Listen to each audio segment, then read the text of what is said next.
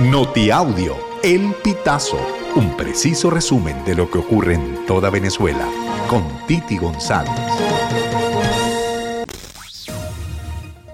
Bienvenidos a una nueva emisión del Notiaudio El Pitazo del 12 de diciembre del 2023.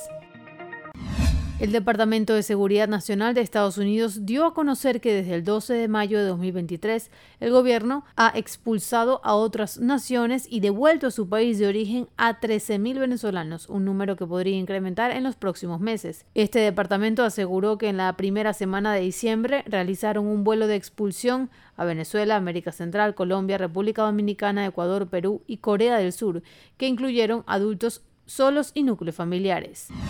Este martes 12 de diciembre, el fiscal general Tarek William Saab informó que el concierto de Romeo Santos se organizó desde una cárcel. Saab reveló en redes sociales que el espectáculo que se llevó a cabo en la base aérea La Carlota, que organizó el empresario Juan Carlos Araujo, quien se encuentra detenido desde el 30 de marzo del 2015. Es el director de la compañía de producciones Solid Show, creada en 1996. Araujo fue condenado a 30 años de cárcel por el tráfico de 450 kilos de cocaína, incautados el 17 de marzo del año 2015. El hecho ocurrió dentro de una avioneta que arribó a República Dominicana desde el Aeropuerto Internacional Oscar Machado Zuluaga del Estado Miranda.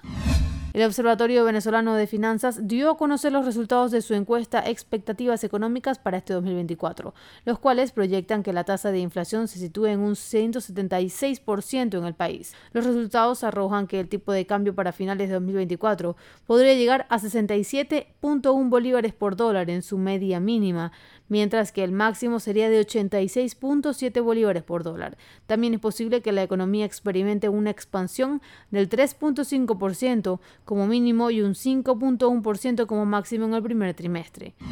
A cuatro subió el número de personas que murieron tras naufragar la embarcación en la que viajaban de forma irregular hacia Aruba.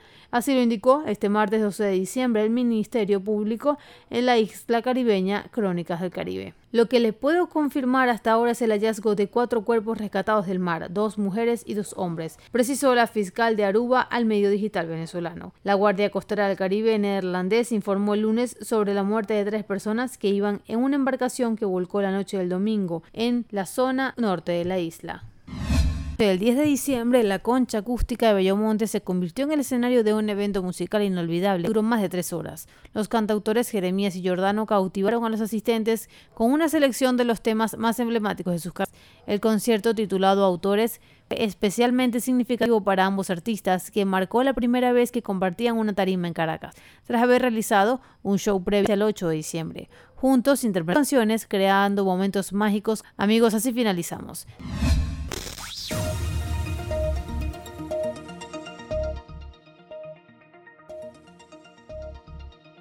Si quieres conocer más informaciones, ingresa a elvitazo.net.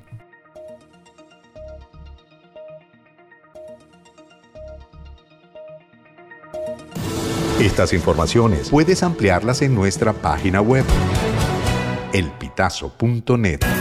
También recibimos tus denuncias vía SMS o WhatsApp a través del 0414-230-2934.